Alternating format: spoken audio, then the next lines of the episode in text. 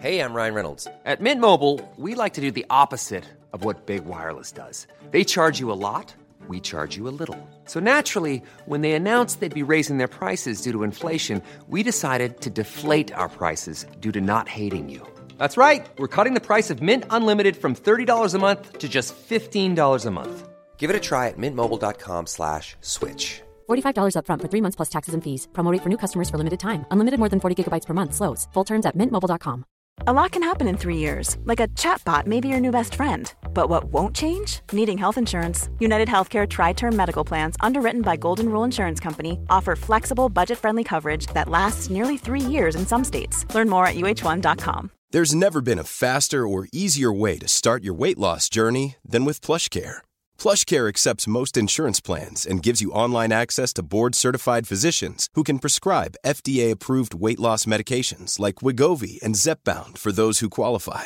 Take charge of your health and speak with a board-certified physician about a weight loss plan that's right for you. Get started today at plushcare.com slash weight loss. That's plushcare.com slash weight loss. plushcare.com slash weight loss. Welcome to Playful Podcast, your guide into the underground scene where we discover topics on kink and electronic music every week. Don't forget to subscribe to not miss out on our next episode. We're excited to be here today with DJ and producer Cormac. Cormac is known for playing disco, Italo disco, and house, and known for his closing performances at Berghain's Panorama Bar and their SNAX parties with sets that can go on for over 10 hours. In this conversation, we speak about Cormac's teenage years, denying their queerness, and then finding power through the club scene. Something that's been a journey and led to them today being sober. As you can hear, this is an episode full of depth. Let's get to it. I am Amanda, and this is Playful Podcast. You grew up in North Ireland, Mm. which was in the 90s uh, war. Yeah, it was a war zone. Yeah, a war zone. Yeah. How? Who were you? Like, who was lit- little Cormac? Ah, I guess I. It was quite a stifled um, environment in many ways. Uh, I grew up when there was a lot of sectarianism and people finding an identity within their nationality, whether it was one side or the other side, and that I couldn't connect to that. I think partly because how I grew up and also just being a queer kid, I wasn't interested in that. I was kind of interested in fantasy things and like music and things that were maybe a bit more escapist. I would say, who was I as a kid? I was kind of like a flamingo landing in a yard full of chickens. Yeah. yeah, I think like they didn't really. oh, uh, flamingo. a flamingo. Love I that. think um, it. I think they didn't really quite know how to handle me totally as a as a queer kid. I was quite effeminate. Uh, other kids spot that very early. that there's something. That there's something, and they know that before you know that, which is strange. So people start kind of othering you or pointing stuff out before you realize, and then you know you hear that word gay or faggot or queer, and you don't really know what it is, but Mm. you know that it's not good. So there was definitely that period. and especially during the war now, how like Mm. did your family like were they welcoming you to be who you are or how was I feel like, you know, having met so many people, I feel like in one level, I'm very lucky to have had the family that I had. You know, I was well looked after, I was clothed, I was fed.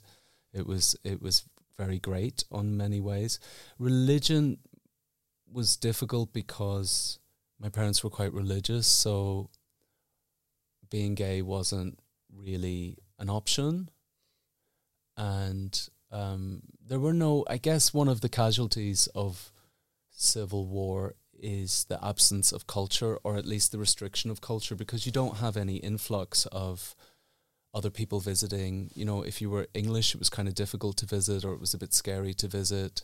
Lots of people would go to visit Southern Ireland, but they wouldn't come to Northern Ireland. So you have this stifled environment with not very much getting in. So there weren't really any great examples of gay men. Um, certainly not. Yeah. Yeah, certainly Was not. culture coming in, Mm. Or was it as it was war? Was it like, you know, selected culture that got in? I think just no one wanted to come because it was it was kind of life threatening. You know, people were getting blown up at times and shot, and um, because a lot of the debate or the the war was about um, England versus Ireland, if you like. So English people would be very careful about coming because the other side might blow them up, and it was kind of vice versa. It also happened that Irish people going to London, for example, before my time, but kind of seventies, eighties, you know, they were also under suspicion a lot. Um, But but like the what was uh, the films that were yeah, like you know was it Mhm. limited? No, the- no. We we had we had UK TV, so we had the same TV. But you know, at that time in the eighties and nineties, uh, if you were gay and on TV, it was usually as the comedy act. So I think that I've noticed that actually in culture in general, that the thing that is threatening, one of the first steps that's taken to integrate the threatening thing is to make them seem harmless and and to make them comedy. So very often, like the few gay people that were on TV were kind of camp, uh, effeminate, almost like slightly satirical send ups of homosexuality. So it wasn't really. It was still. It was seen as funny, but it was also seen as ridiculous. Mm. Um, Uh, Yeah, that's not a very nurturing thing to see when you're trying to find your own identity. no. Like it's very limiting to Yeah. to take it because taking yourself serious, I feel that's something that also I have been struggling with as a young um, teenager hmm because it's yeah, it's very much like either you are uh, the person who's like have you have your thoughts organized and you are like fit into the person who's like sitting on the first row in the classroom blah, blah, Yeah. blah, or you're a little bit like blah all over and then Mm. it's like you know there's not so many spectras No, and identity is so important at that time. Like you're trying to find it, but it's also a safe space. Like how you identify and with which group, if there's a group, and um, yeah, that was I was it was very stressful. I I was pretty stressed at that time. yeah Yeah. what uh, because then you moved to london when you were Mm. how old? Like 20 something? Yeah, like when I was like 19, 20. 19 I mean, I discovered rave culture in Northern Ireland because one of the great, one of the few advantages of the terrorism was that the terrorists, um, one one group of terrorists discovered rave culture and discovered drug culture really, and they opened up an illegal rave in the town where I grew up, really randomly, and so I was able to go there underage, and ecstasy culture was a real education for me because instead of people asking what religion are you? they were asking like you know what have you had? What have you taken? And it was the first time i saw men hug or like look after each other. Because uh, yeah it was it was kind of very tight and restricted before that. So that was already changing things for me. And i guess that's where i was finding a sense of safety Mm. and family within that culture, even though I couldn't really be out at that time and I wasn't really sure. I was still kind of in denial and a bit of my own homophobia. ah really Yeah, I Mm. think that's, yeah, at least that was the case for me. I was slightly homophobic. yeah i think i've heard that this is a Mm. very it's a defense mechanism no Yeah, and I think, you know, whether you agree with your parents or whether you even like your parents, I think there's like a very natural instinct to want to be cared for by your parents. yeah And if you have this sense that something about you is wrong, you want to deny that as a kid, you know, you want to kind of swallow that or push it away um, because it might deny you care. And I think I can rationalize that now, but I think that's probably how it was. But then, you know, once I started to rave and um, find, I guess, embrace my dreams a bit more and realize that there was going to be a life for me beyond uh, where I was, and that you know how things were for me wasn't going to be how it's going to be. Um, When when did you realize? I that? guess when I started to go to raves and I realized that there was this world of music primarily and um, community and people hugging and love and fashion and um, you know it felt very kind of cosmopolitan if you like and I realized like okay this isn't my time this time that I've been in in an all boys school in a small Oh. town like this is not this is not how it's going to be for me that's just something I'm going to leave behind and and then that really helped because I Mm. started to look forward because was it then you you moved to London Mm. and there obviously there were so many the whole club culture was different I Mhm. guess or Yeah. I mean, I went to university first in Northern Ireland because that was kind of the path laid out for me.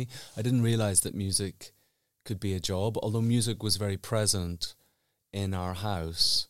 I didn't know that could be a job. Like my mother was really into music, but she was also kind of afraid of it distracting from academia because my parents thought, you know, you have to be academic, you need to go to university. what did you study I studied psychology.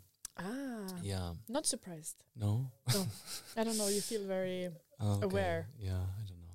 were you but that's very interesting though because when you studied psychology were you Mm. also as aware as you are right now or like you know like Mm. the roots kind of No, I think if I have awareness, it's come from trying to get peace of my inner world. Because on one level, growing up like that, you know, on one side of the coin, it made me very defiant and very kind of angry and kind of fuck you. I'm going to live in my greatness and my fabulousness. But, you know, the negative effects of growing up in that environment of, you know, bullying and repression, you know, I've had to deal with those as well. Like, it wasn't enough just to say, I'm great, I'm going to get on with it. I also had to unpick that stuff. And I think if I have any wisdom, it maybe comes from unpicking that. And it's still a journey. It's still, it's still something that I work on. So if I have anything to share with you, it maybe comes from trying to make my inner world l- more livable and more, Yeah. more um, happier. Mhm. Mm.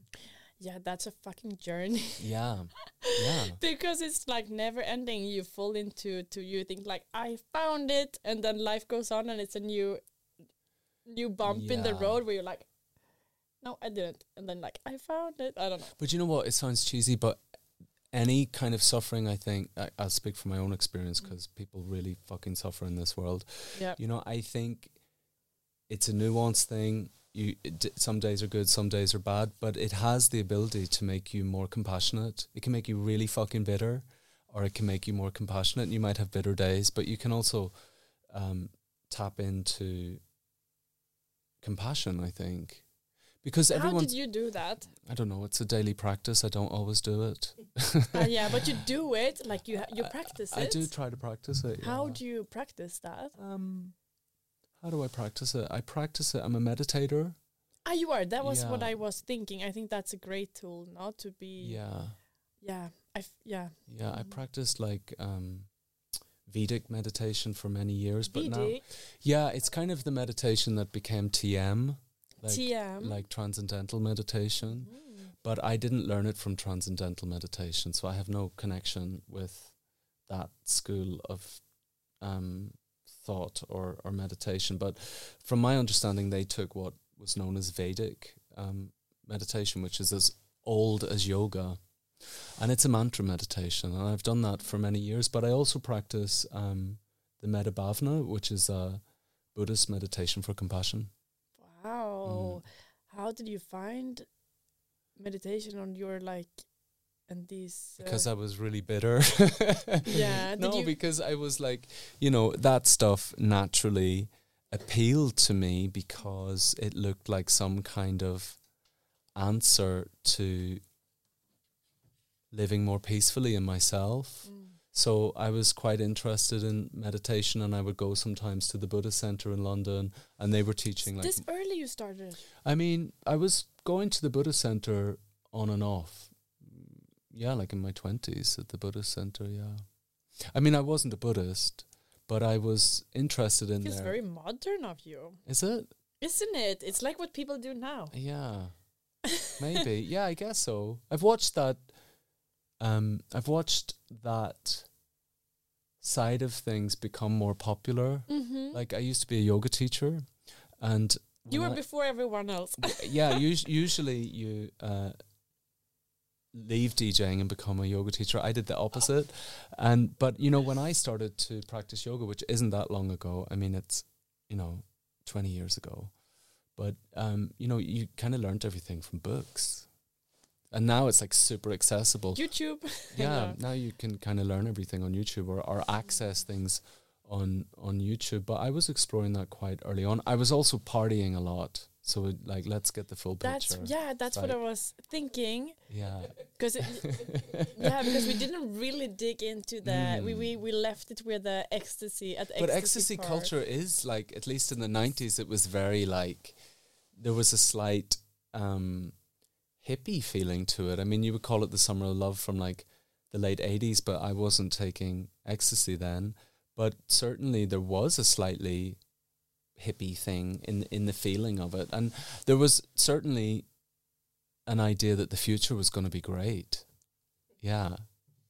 In, in the Oh. nineties. And then you It were was fun. also like um, opening up as a queer person at the same time. Yeah, you were kind of fun. getting in touch with your essence. Or Yeah. You say? and getting to explore that and finding out who I was in the face of that. I mean, it's a common story, but when I went to London and I started to really meet a queer community, I was a bit shocked and a bit disappointed because in many times it, you know, what was offered to me didn't fit me either. So like I wasn't like, you know, a really muscly fit gym guy and I wasn't like I don't know, there was a lot of things about gay culture that just didn't fit me and I ended up in a slightly more kind of I punky just have to say yeah. because on our way here we Yeah. were like, I bet Cormac doesn't have any problem getting laid. really? yeah. Okay. Just feels like you are like chef's kiss oh really? for the yeah. Oh really? Okay, Yeah. thanks. Thank you. You're welcome. I mean, yeah, I don't know what to say to that. It's quite quite flattering. Thank you. Um Yeah, I mean, but there I kind of fitted in more with the you know, I was going to squat parties and I was going to more techno things and there was a crossover certainly between techno hard house culture in the late 90s in London and kind of more fetishy um, fuck parties and things. So that was I was really exploring a lot of that when I went to London.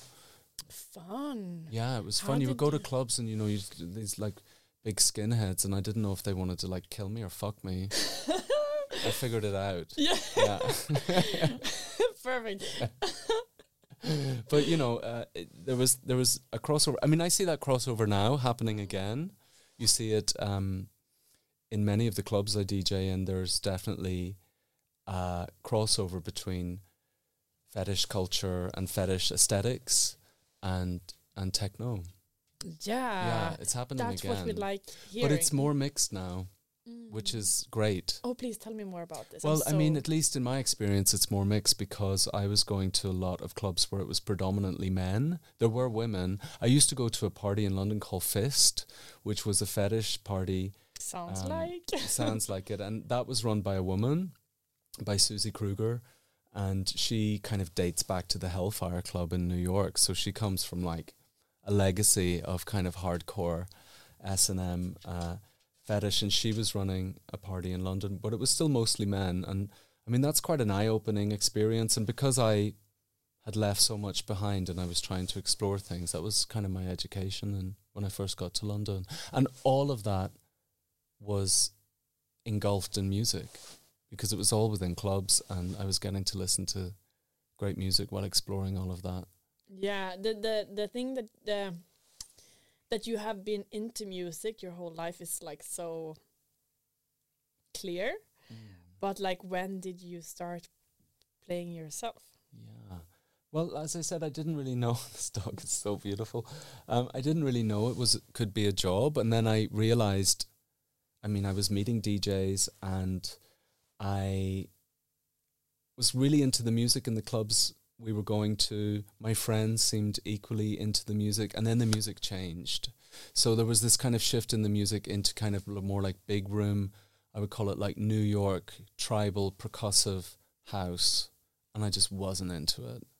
And I started. I would every time we would go out, I would be like complaining, and I noticed that my friends weren't complaining. They everything else that was going on in the club was enough for them, and it wasn't really enough for me. And then I was just complaining a lot, and then my friend said to me, "Well, shut up! Like, you know, why, why, if you think you can do better, why don't you?" And then I said, "Okay, I will." And then you know, in London, everyone asks okay, you. I will. I love it. You know, in London, everyone asks you what you do. oh, uh, b- way before they ask you your name. It's in fucking insane. This Mm. is part of why I was feeling when I came to Berlin, like, ah, I can Yeah. finally breathe It's more- because yeah. people didn't care about what you did. Mm. It's not even if you ever like I went to this one party and I accidentally asked. It it was like two weeks after moving here. I was Yeah, like. "What do you do?" It's and such a weird question here. yes, and they were like, "What do you mean?" And I was like, "Fuck!" So it's like, "Do you do like pottery?" Yeah. And it was such an awkward moment, and they were like, "Yeah, sure, I don't know." You But know, isn't it lovely? I mean, It's it's, so lovely to not be defined by you know your profession. Um, so then in London, you know, I was kind of a, a club kid, a bit ambitious, wanting to do something. I didn't know what it was going to be, and people would say, "What do you do?" And I would say, "I'm a DJ," and I couldn't mix, I couldn't DJ. But as soon as I started, the words came out of my mouth. I started to get gigs. People would be like, "Oh, here, DJ here, DJ there. Oh, can you come and DJ here?" And I was just thrown in at the deep end. so smart uh, life hack, yeah, right? I don't know. It kind of felt like Maybe not anymore in Berlin, yeah. but I mean, it kind of felt like it was waiting on me in some way, and then as soon as I said it, it it came in, and I couldn't mix, but I had records. I'd been collecting records, and so I just took like my favorite records to the club and just played them. I didn't mix, and it seemed to work.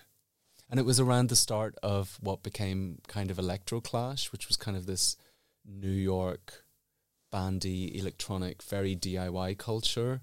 So the fact that it was a bit rough and ready was okay. You know, it kind of it was okay if it wasn't perfect. It was a bit rough because that was kind of part of the scene somehow. So that that did me well. yeah. And then how? When did you uh, go to Berlin the first time, or like experience I've the nightlife here? Like I've been in Berlin. I've been coming like it must be like 16, 17 years. So I was coming like with my ex partner and I. We used to come very often, and we would go to SNAX. I think we went to the first SNAX at Berghain. I actually I know we did because it was Miss Kittin DJing, and um, I didn't know Miss Kittin then, and I remember my boyfriend and I being in the club, and it was just full of men, and we were just mesmerized by her, like the only woman in the room. It was like Just mes- mesmerizing. it's just for sure. mesmerizing, Yeah. and and just a great, great music, and and that was, yeah. So we were coming quite often, and then I just was coming regularly after that, like uh, coming very often to go to Panorama Bar at the time. The first year, from what I remember, Berghain wasn't open; it was just Panorama Bar, and then yeah, I was just coming very often, and I was going often to leather bars and um, more kind of cruisy leather bars and things. So yeah, Berlin was kind of playground. yeah. yeah. Okay. So, but if you co- would compare like the parties you went to in London with the Mm. Berlin ones, what differed them? Well, I think the thing that differed is gentrification. London really became a, you know, predominantly a financial capital. And when I first moved to London, you could live there if you had no job. You could live there if you were a banker. I didn't know any. So you you know you had this whole spectrum of people, and then all the different kind of cultures that live there.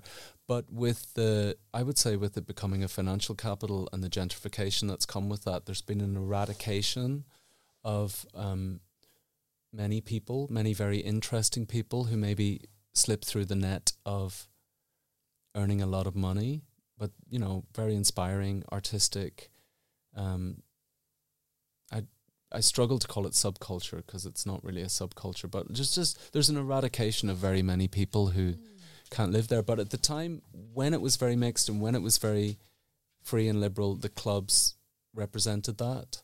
And one of the things that fell away with the gentrification was we lost a lot of clubs and we lost a lot of gay bars, like a lot. There used to be like in my f- where I live in London, there was like four gay bars around, and they all went within like the space of two years. It was um Brutal. yeah, it was really brutal. Like to build flats or people, you know, making a lot of money from selling their properties, and so I guess the difference is still that Berlin feels less capitalistic. I mean, things are always changing. Certainly, in comparison to London, it still feels less capitalistic, and I hope the gentrification here is slow. I mean, it's clearly not, but I hope it's slowing down in some way because a lot of the things that make a city interesting can't thrive in in very capitalistic environments. Yeah, you were mentioning that four gay clubs had to close down. Mm. What are your like scares for Berlin? Well, I mean, we already see it. We lo- we lose locations and we lose venues, and you know they become like slightly legendary.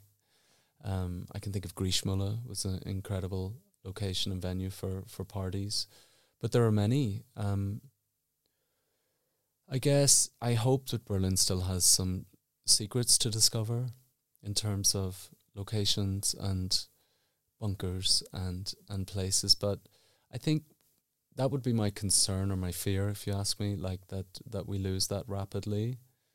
Um, Mm. and I, I, I, but you know, I also feel like clubbing culture has a different status here. It's not necessarily seen as just hedonism. In London, it's very much seen as hedonism, and it becomes the scapegoat for a denial of drug culture. Hmm. Um, let's blame the clubs. Let's not address the fact This- that everyone does drugs, or many, this many, ma- many people do drugs. I feel this here in Berlin too. Yeah. Yeah, it can happen. I mean, it's much easier to point the finger at clubs than it is to have that open, honest discussion because it's Yeah. it's such a shift in society to have that discussion. But until we have that discussion, I I think there's going to be a lot of fallout. There's going to be a lot of um, casualties of of that Yeah. Mm, because it's it's the truth. Yeah. You can't avoid the truth forever, so it needs to be said. Definitely. Um, well, you have been mentioning that you've been partying a lot. and Mm. That's like it's not it's not only been your uh, work, Yeah. but also like you've been really like on all levels of Yeah. it. It feels like you've been experiencing it, like yeah. eating it full up. Um, and today you're sober. Yeah. Well, I'm having a mate, but yeah, I'm sober. yeah. What happened? What happened? Well, I guess, you know, I dove into rave culture, I dove into drug culture, and it was a great solution for me for many years. I would say that without sounding too dramatic, I would say like to some degree it saved my life. The stress that I was under and I was pretty depressed as a teenager, you know, that was a solution.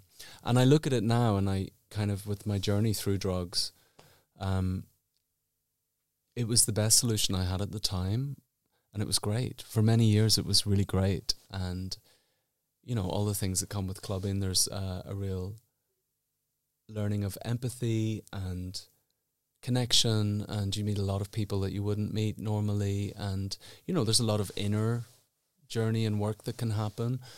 But you know after like 15 years of it um i would guess well it's important to say that all of that great exploration there's a flip side to it you know there's like come downs and um there's negative side effects, of course. And I guess after 15 years of it, I had more negative side effects of it than enjoyment. And I really felt like I was going around in circles. So I felt like whatever it was that I had to learn from drug culture, I had learned it. And in if I wanted to stay in that, I would have to.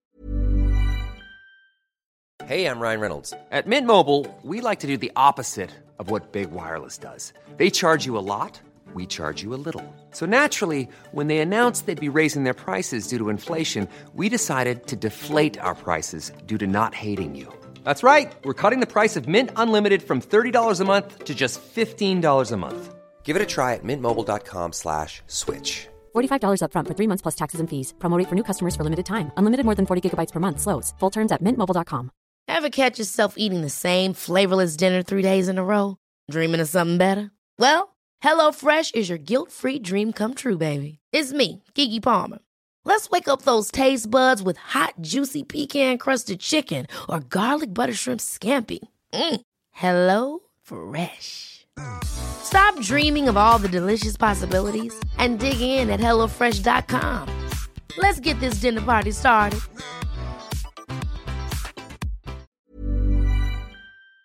To start doing different drugs. you know, and and, yeah. and and I kind of realized that I was starting to do different drugs and I didn't like it. So I hit a few rock bottoms. I hit a few like um, rock bottoms, especially with alcohol. You know, what, what is a rock bottom? well, for me, it was kind of like um, a negative, you know, a negative consequence of my drinking that, you know, did I want to continue having those or did I want to, was I willing to say, okay, that's as messy as it gets? So, like, things just like, you know, cutting myself, like falling off my bike, um, Yeah. starting fights, believe it or not. You? Yeah, yeah, yeah. Really? Yeah, because you know, a lot of the impact of growing up in that environment was I was really angry. Yeah, true. You know, There's I was no- really, really angry, and I'm grateful to my anger Mm. because you know, if you're angry, you'll survive, and if you're just faced with like grief and collapse or anger, anger's the better one. So, but you know, I didn't know how to process that. I didn't know how to deal with it. I didn't know. That might have been a good um, lead into why I was doing yoga and things. I was trying to kind of tame that angry tiger a bit. feels like you had such a like voice of voice of awareness. Can you say that? Yeah. Like- maybe, maybe I, you know, maybe I had a lucky, uh, a lucky elf looking after me, Irish leprechaun. I don't know. Uh, maybe, maybe it sounds a bit wiser in retrospect. You know, things make sense when you look back at them. But at the time, I was just kind of muddying my way through things. You know, I would get messy drunk towards the end, and I was a liability for people. It was, it was heavy for my friends, and I remember phoning. Uh, a good friend of mine and saying, you know, and I really thought he was going to say, don't be ridiculous, you're overreacting. And I said, you know, I think I'm going to stop drinking and I think I'm going to have to get some help. And he said, you know, I think that's a really good idea. and no one had said anything before you discovered I mean, people did, you know, uh, people were saying, oh, you need to stop after two drinks. Oh, you need to know your limits. So I kind of internalized this idea that I was messy from a lack of self control. But what I think of addiction now is that, you know, that's just not possible. I know that I am disciplined and focused and have, uh, you know, I can set myself boundaries. But when it comes to substances, that goes out the window. So it wasn't, I kind of had internalized this idea that it was a character defect or something, that it was uh, a failing on my part to not know when to stop. But the reality was that was when I started, I couldn't stop. Yeah, and isn't it? This is just an idea that may be stupid, but isn't it a little bit in the Irish blood, Yeah, I mean, it's there. right? Like it's, It's a, definitely it's there. yeah. Yeah, it really is. I mean, it's very normalized in Irish culture, Mm-hmm. You know, to call yourself an alcoholic in. Ah, really? To call yourself? Oh, okay. Oh, if you called yourself an alcoholic in Ireland, it would mean that, you know, you're living under a park bench. So, like, the, the spectrum of what is normal drinking in Ireland is, it's a bit different, you know, because it's such a part of culture and it's such a source of celebration. Mm. So it's kind of hard to, um, so it's kind of hard to, um, get a grasp on like, is this great or is it not great or, you know, having hangovers and having the fear the day after drinking. That's kind of normal and talked about and laughed at and um, yeah, It's like part of life. it's kind of ingrained in the culture. Yeah. yeah. But did you feel that your um, party lifestyle changed when you got sober, or could you handle both, or like? Well, I stopped drinking, and then I thought, "There's no way I'm going to stop drugs because I don't need to." And then, and then after about a year, I was thinking it was a year and a half, I realized that that was the same thing for me. Like I kind of ended up in this not as quite a tough place, but I ended up in a similar place of feeling like I didn't feel good. This was the thing. You know, I would say that alcohol and drugs were like a solution to give me uh, peace inside, and then they just stopped working. And then it was like, what the fuck am I gonna do? How long after you, how, or how long Uh, did it take until you realized they stopped working? Well, fifteen years towards the end of Ah, that. and then you were like, "Fuck!" I really like persevered. to I was trying to make it work, you Yeah. know. So I really persevered, and then I and then I also gave up um, drugs, and I got a lot of help. I went to, I still go to uh, twelve step meetings and twelve step recovery, and that helped me a lot, and it opened me up to another community, and I learned a lot there. I still learn a lot there. I, I hear a lot of people who are also confident and like, you know, I don't need. I think there is some kind of shame with needing to get help. Totally. Did you? How quickly did you realize you needed maybe some external help? Well, I mean, I had the idea that I had stopped many times, but I couldn't stay stopped. Mm. So I would stop and be like, oh, I'm stopping for January. And I would do it. And my friends would be like, oh, you're so healthy. Or like I'm you know, detoxing. yeah, yeah, yeah, all of that. But the thing was, I would always start again and I would always end up in the same feelings. And Yeah. it kind of felt like Groundhog Day on some level.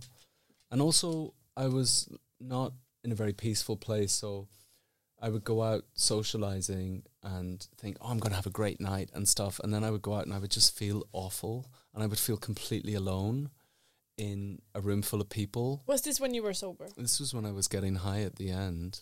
So towards the end of my drug journey, I just felt miserable, and then I stopped going out, and then I was just kind of like doing drugs at home quite a lot. Ah, really? Alone? Yeah, fun. Fun. yeah, fun. Yeah, so fun.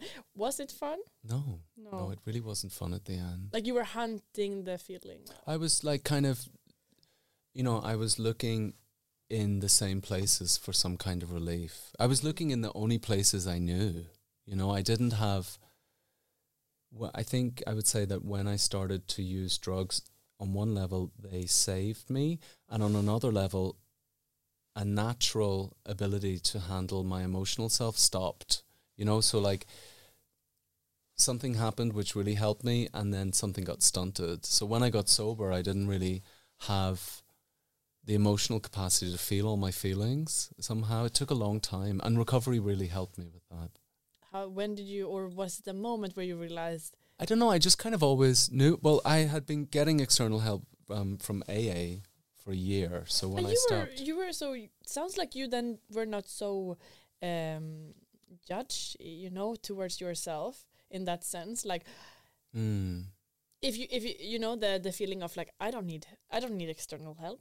No, I I, never had that. I never no. had that. Mm. I mean, I've experienced that with. I've met people who like have judgments about getting external help, but yeah, I've kind of learned. I don't know. I had the instinct that that would help me, and I would try it at least.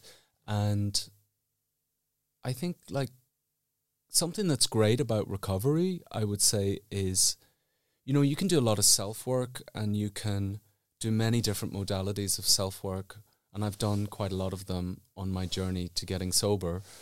Um, but something that can be a bit lacking is the reflection back to you. Uh, someone reflecting stuff back to you. And recovery is very good for that because you're not kind of left on your own with your exploration. You are part of a community and you kind of get this reflection back, which helps get a perspective. So you get to see things that maybe you wouldn't see yourself Yeah. it kind of breaks denial around things. It's very helpful. I love this talk. Thank you so much. You're I have so to say, uh, uh, it's not finished, but I just have to say thank you because Mm. it's it really is so amazing to speak to a person like you who are who's so open and like uh, brave. You know. Well, I you know, I, I try to be. Firstly, it. I'm not a spokesperson for recovery or 12 step recovery in any way. Um, and it's not for everyone. And being sober is not for everyone. You know, many people are having great fun doing whatever they do. And I wouldn't change anything about my past. Um, but the reason I speak about it is as I get older, one of my aims, one of my intentions is to be a good queer elder. We lost a lot of generation. We lost a generation through the AIDS crisis, and I feel sometimes that queer culture doesn't have, you know, enough grandparents or even enough parents. Sometimes we're just like kids running around trying to figure it out. And statistically, at least the last time I checked, uh, LGBTQI plus. I know that doesn't cover everyone, but uh, people are three times more likely to experience depression, three times more uh, likely to experience addiction, three times more likely to experience mental health challenge, and that's not because we're born that way. It's because of the impact of let's call it homophobia or growing up in a heteronormative world like we have a long way to go to make it easier for queer kids so i mean i speak about it for that reason because i think people do suffer. And um you know i don't have all the answers in any way. My journey i've learned some things and if i can share them i will share them. They're not for everyone and i don't like insist that people do things the way i do. I really everyone has to figure these things out for themselves. But if i can speak about it then i will then i will talk a little bit about it because i i feel like maybe it's not discussed enough in our culture. Very often we come together in clubs and queer spaces which you know i love and i still love. Um but very often when we're in those environments we're not really faced with any difficulties that that person might be going through on a wednesday. You know we're seeing them like in peak performance peak experience mostly sometimes not. But you know we don't really get um, a sense of what that person might be going through during the week or if they're having difficult times um, suicide is much more common in lgbtq plus people. So if i have any um, you know if i can share kind of the things that continue to work for me and it is an ongoing process i don't have all the answers then then i want to do that. Do you feel so too that you have been like living along, you know, like a lot of different lives? lives inside your one? Or Sometimes, sometimes I feel like you know I remember something from, you know, kind of squat parties in London, or I had a thought the other day of like, wow, that's like a different world. I can't remember what it was, but I think it, you know, I'm very grateful for where I am. Um, there were times with my mental health, you know, where it was pretty bad, and you know, I I didn't, I don't take it as like for granted to be here because I, I I had a tough time at times. when was it? Um, you know, um, with my mental health, with depression, it's kind of brought me to uh, difficult places a few times in my life. I would say in my teens and in my thirties was kind of tough. Um, so you know, I really I'm very grateful for every day, and I also in part of my recovery is is about gratitude, and I really try to stay in the day not think too far ahead and, and practice gratitude where I can, when I can. And, and that, for the most part, you know, if I can grasp just those things, if keep it in the day and try to be grateful, that um, is kind of a nice way to to exist today, to be today. Yeah. I don't look back so much. I mean, now that we're talking about it, it's like, you know, it's kind of weird trying to piece all of that stuff together. Um, some days I feel more clear about it than others, but I really, um, I'm kind of excited by what I'm doing now, and like what the future is maybe, and kind of the projects I have going on now. That that's kind of what I focus on. I don't look back too much. Yeah. Speaking of, have you ever been because you've been coming uh you know you've been staying so focused for a long time and you also reach so big goals.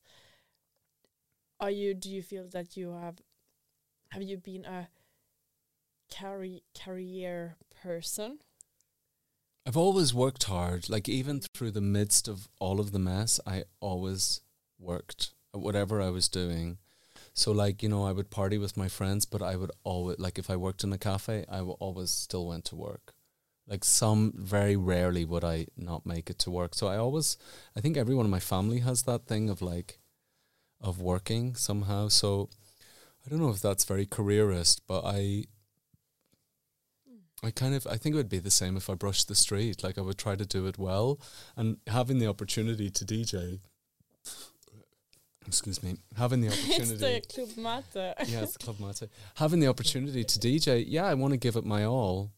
Mm. But you know, if for some reason that didn't work out, I would still be okay. Like it's not a desperate thing. I don't like need it. I really enjoy it, and I and I want to enjoy it, and I feel very privileged to do it. But if not this, then something else. I'm really glad it's this, but it's not like um. I kind of hold it, but I hold it kind of loosely. Yeah. Wow. Um, that the what? Is it? Exactly. I was gonna say that feels like it's something that you you know you don't want to suffocate something that you are like letting everything flow and fall into place and But you know where that comes from? It comes from when I was a yoga teacher. I really wanted the DJing thing to really kick mm. off. And the more I tried at the DJ thing, it, it was weird. It was like I wasn't trying at the yoga thing at all. And I really wanted the DJ thing. And I was trying at the DJ thing, and the yoga thing was growing. It was very weird. And I kind of realized that, yeah, if you grip too hard, you kind of don't allow any room for the magic, you know? You don't allow because also the thing, you know, maybe it will slip away, but maybe what it's replaced by is better, and you don't allow for that either. So I guess I learned that. I guess I learned like, yeah, like hold on to it, but don't be desperate about it. These are that questions before we go to the extra material. Uh, you'll say which one of the two you prefer. Okay. Can be none, can be both, but preferably Okay. one of them. Uh, rooftop bar or smoky kneipe? Oh, neither. I, you know, I really don't like sense. bars. I never like bars, even through all of my party days. I never like bars. I would go to bars with my friends, but only if we could go to a club. I was just into clubs. And you are still into clubs even when I you don't love work clubs. Yeah, there. I really, I really do. I So mean, I go less now because um, I tend to be in clubs every weekend with my work. So sometimes when I have a weekend off, I'd rather go into nature. But I'm, I mean, I still feel like that's my family. I should explore more clubs really that I don't play in, Mm. uh, but I don't as yet. But I, I do see a lot of club culture through my work. Yeah. Yeah. Do you have any clubs on your list? that I want to go to. Yeah. I mean, there's a lot of like clubs in, in Berlin that I, I want to go to. I haven't been to Gegen in ages, Mm-hmm. and you know Fabio's a sweetheart, and I used to go there when it first started, and um, I haven't been to Pornceptual at all yet, so I would like to check that out. And someone told me about a great party the you other can do two flies in one there. Yeah. Vegan and conceptual. someone told me about a great party run by Irish people called Fandango. oh, okay. Yeah, and someone told me like it's it's really good, and it's out at one of the like uh out at one of the like public beach bath areas. I forget the name of it, like Plötzensee maybe. It's out yeah, there, okay. and it's supposed to be really good. And there's also a party I think which has some Irish people behind it called Radiant Love. I don't know if it's still going. I'd like to check that out. I think that's a great name for a party. Yeah. Yeah. Oh, so fun. Yeah. Great ideas for all the brother listeners. Mm, okay, Tulum or Tokyo? Ooh, I would say Tokyo. I've been to both, and um, I loved Tulum. I have really good friends in Mexico. Love them to bits, and we used to go to Tulum quite a bit. But yeah, I've been there a lot. Tokyo, Tokyo's great. I really want to go to Tokyo. Yeah, Never been, but yeah, It's it's great. it's coming sometime in my life. I hope. Okay, uh, Breaking Bad or Married at First Sight? Oh, Breaking Bad. Yeah, Yeah, it I mean good. that's the kind of a hangover maybe from my using days. But I love drug movies. Oh, and I love like drug series and like I I love all of that. So yeah, All right. Fun. And you watched this one, I bet. Yeah, Yeah, it was it's good. Yeah, it's really good. Okay, FKK or bathing suit? Depends where, but um, FKK. Yeah, Yeah, you're in it. Love it. I'm also in it. I love it. yeah. You- but I can also, you know, depends where I I am. But um, FKK. Why not? Yeah, I think when you tried the fruit, Ah, yeah. it's the the opposite. it's the opposite as, as in the Bi- Bible. In the Bible, they try the fruit and they want to get dressed. Anyways, okay, YouTube or Netflix? YouTube. YouTube, very modern. Yeah. Mm, definitely YouTube. What do you What do you look for? What do I look for? I mean, I watch a lot of dog videos. I'm really obsessed with dogs. like funny videos. Sometimes, yeah. Or um, what else do I watch? I watch a lot. I mean, I get a lot of music inspiration sometimes from there. I watch my friends' DJ sets sometimes. I I like looking for documentaries. I really like biographies and documentaries, and don't always find them on YouTube. But I like that kind of genre, if you like. Mm, me too. Mm.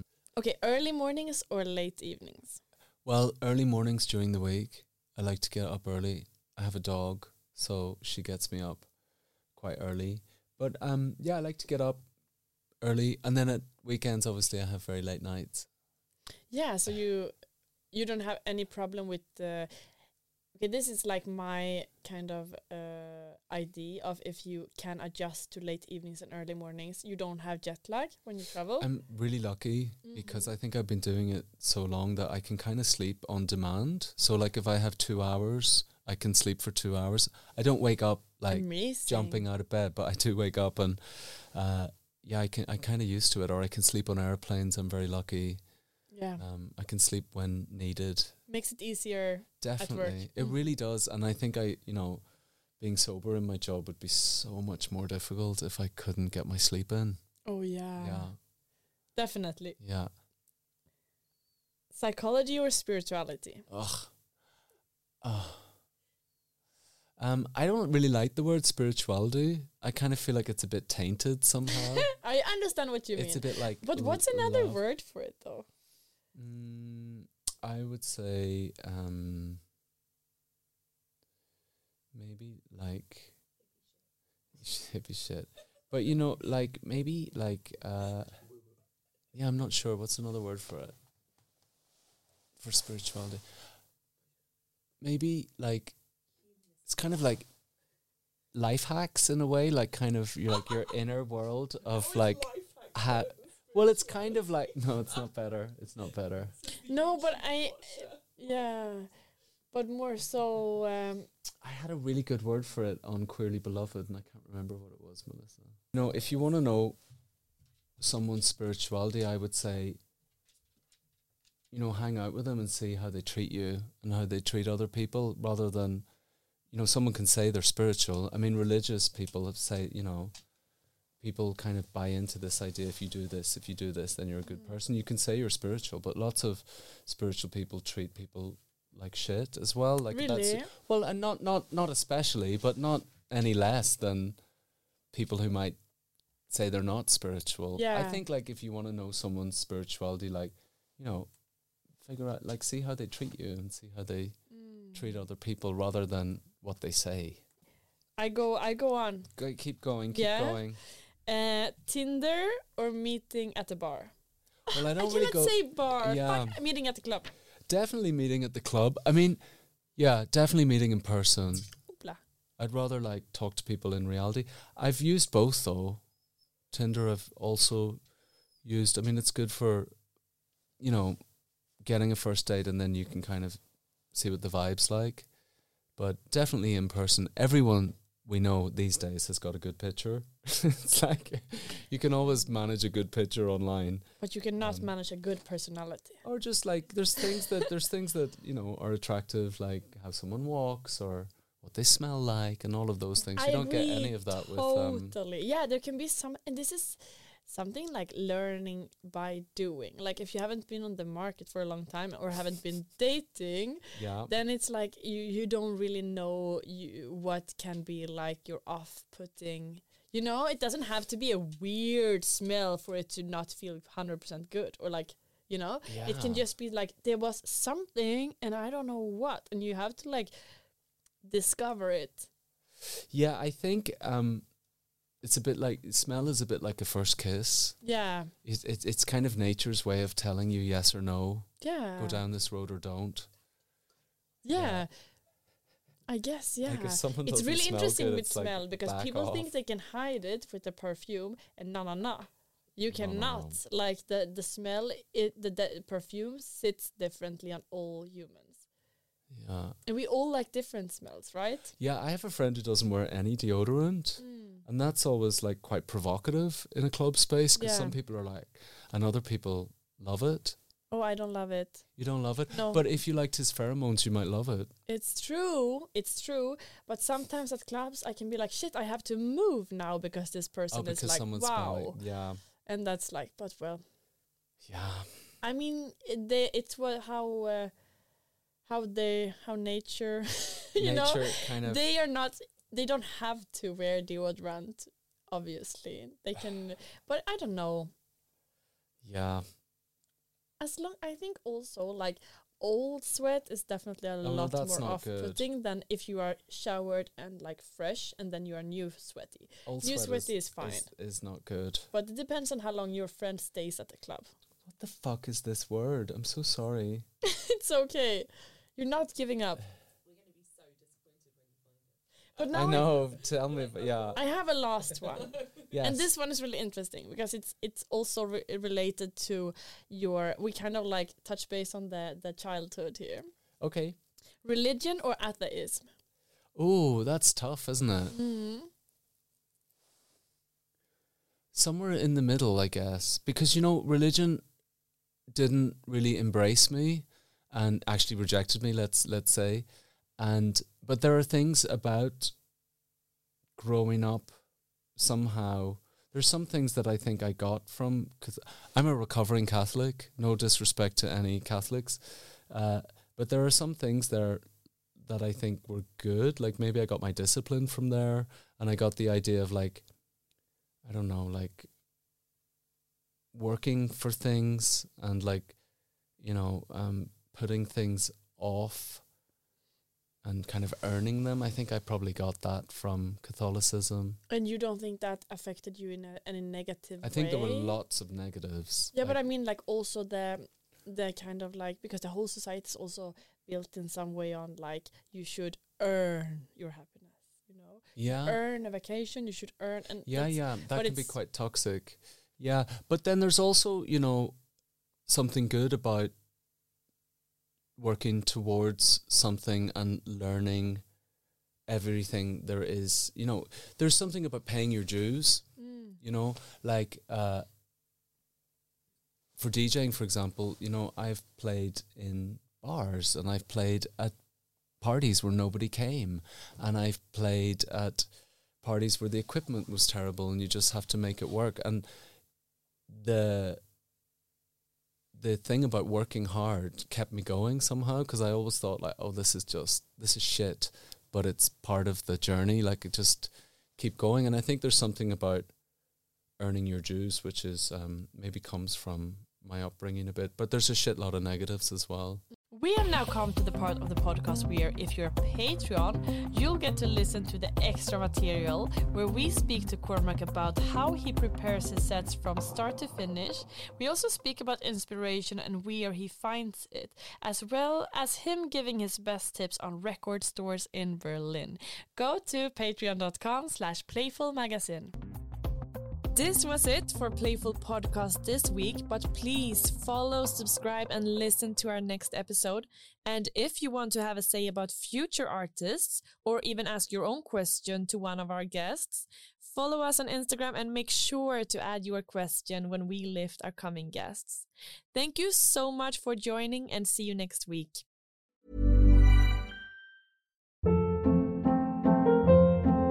Hold up. What was that? Boring. No flavor. That was as bad as those leftovers you ate all week. Keke Palmer here, and it's time to say hello to something fresh and guilt-free. Hello Fresh. Jazz up dinner with pecan-crusted chicken or garlic butter shrimp scampi. Now that's music to my mouth. Hello Fresh. Let's get this dinner party started. Discover all the delicious possibilities at hellofresh.com.